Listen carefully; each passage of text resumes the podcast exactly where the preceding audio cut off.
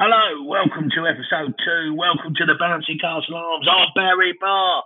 I'm your life coach, your guru, your publican. I want you to have a great time. I want you to pour yourself a drink. Prosecco if you're a little bit bubbly fun, a pinealogy if you're working class, rhubarb gin if you work in a city, and a glass of wine if you're a wino. I want you to fill your mouth full of my nuts. Sorted. I washed my hands this morning, don't worry. And I want you to join in. So I want to know what's happening in your life. So tweet me at BarryBar19. I didn't pick the number. Twitter gave it to me. So that means there is 18 other fictitious Barry Barr or people that love alliteration. Also, I want you to drop me an email at bbbcapod@gmail.com. Unbelievably, I picked that email address. I'm dyslexic, and I thought it'd be a lot easier. How wrong I was.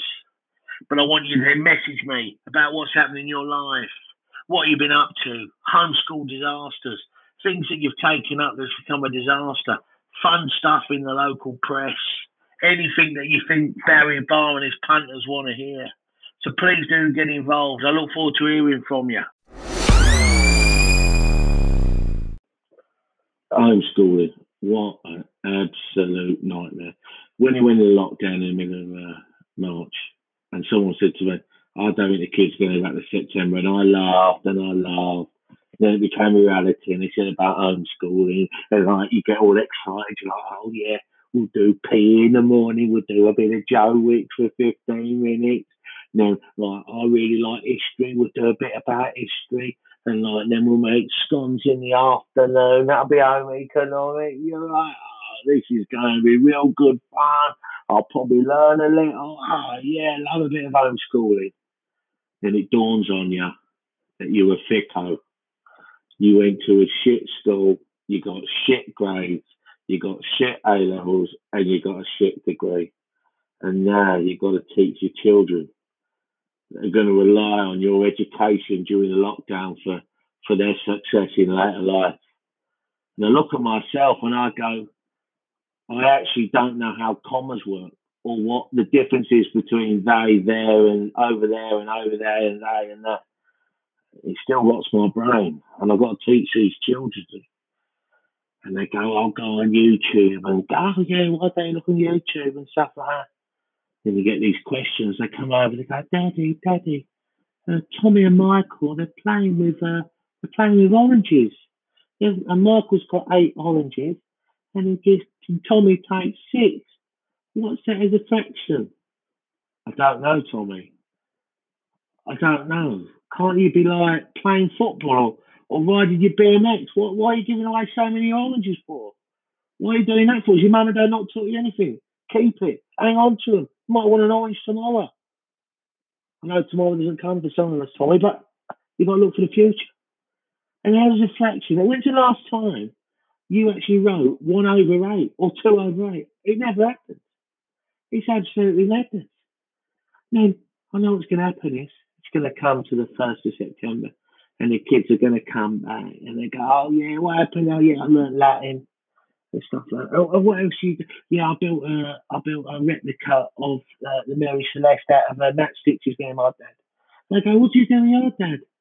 I go, well, I drove him up to the garage, he's only 6, to get 18 cans of Carlsberg. That's why I look, I was going for homeschooling, but I needed it in my life. So one thing I did do, I thought I'd get involved in Springwatch.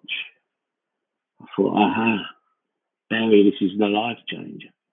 This is going to change your life. This is going to take away the stress that you're having. And when you look at your kids, they're going to say, that's my dad, that's my hero, that's my life coach, that's my guru. He's the one that educated us. He's the one that set me up on the way of life, my educational life. And I thought, brilliant. Springwatch. I learned a bit of sex ed from the rabbits.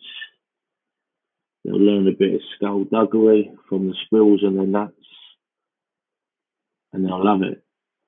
But one thing I did have to tell them was that about the persecution of the red squirrel, or I always like to call it the ginger squirrel, and how the genie squirrel was the main squirrel in Great Britain.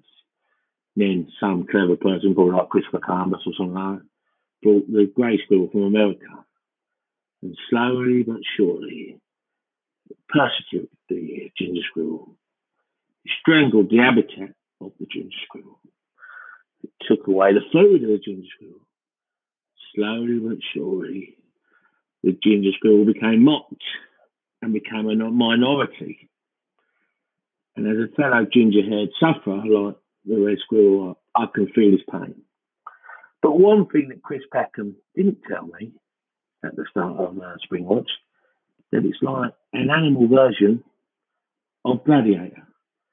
That basically, it's a massacre. So I'm sitting down with the kids. Oh, look, there's a bar now. Isn't that beautiful? And we sit there, and there's an American geese. She's sat on her nest, looking all serene, on top of 3 eggs, her babies. So she sat there in the shop. The American geese steps up. She stretches her legs, whatever they're called, and she waddles on down to the lake or river. And all of a sudden, this evil crow comes into shot. And they start talking. The crow's eyeing up the eggs. And all of a sudden, the crow jabs his beak into the egg, cracks it, and he pulls out the corpse of the American geese baby and swallows it in one go. I turned to my wife. She has tears in her eyes. I turned to my children. They have tears in their eyes. I go, Chris Packham, come on, give us a warning. There's going to be a murder. Another good thing about homeschooling is I'm able to break the news to my children. They're not going to be able to work at NASA. They need to aim a bit lower and work for ASDA. So I've decided, because I've downgraded their expectations from doctor to vagrant, they'll spend their university money. But don't worry. I know everyone's thinking, oh, what Barry done there? He took all their university money and wasted it. No, I haven't. I bought myself a lazy spa. And I'll tell you what, I am the envy of the local community.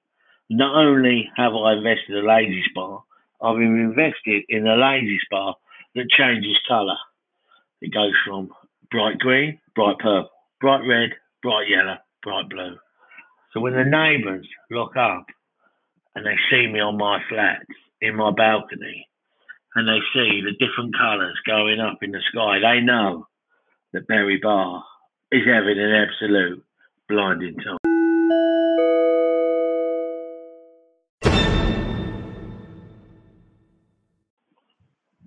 One thing I've started doing in lockdown is watching more telly. I thought, you know, to start lockdown, I thought I'd be like those people. I'm going to do a hit class every day. I'm going to do Joe Wicks. Now I'm going to do Emmy Wong. I'm going to do a 15-minute workout. Now I'm going to do Pilates. Now I'm going to do yoga. Then I'm going to go up the field and collect a load of stinging nettles and take the roots and turn them into a soup. That ain't fucking happening. We all fucking know that. And the type of person that's put on Facebook and Instagram and Twitter that I just made a lovely stew from the leftover ladybird and a bit of nettle and also a dandelion I happened to find digging in the patio. I turned into a lovely stew. And I tell you what, it's only 44 calories and fuck all taste. It's the first fucker that's in the drive-thru at McDonald's having a fucking Mega Mac and a large Coke. So don't give me that shit. So, I'm sat there and I'm watching Ben Fogle. To be fair, I don't mind Ben Fogle. He's obviously really fucking posh, which I don't mind. So I'm sat there and he's there with these old boys in Wisconsin. It's about filmed in 2015. Yeah, so Barry, obviously you've been living in Wisconsin now for several years. Why is that? Well, I'll tell you a story, Ben. I've been living out here for 15 years. And I've been living out here because I know that there's going to be a pandemic soon. And I want to be the only people that survive it. I went, whoa there, fucking whoa there, pandemic. How did you know that, son? I said, you should work for the government. He went, I knew we nearly had Ebola over here in Wisconsin. I was like, I don't think Ebola nearly came to Wisconsin. You can't even get tourists to go to Wisconsin.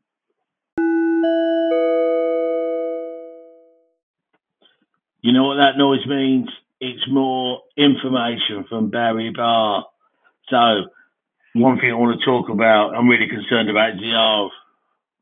You know what the R is? I don't really know, but everyone calls it the R.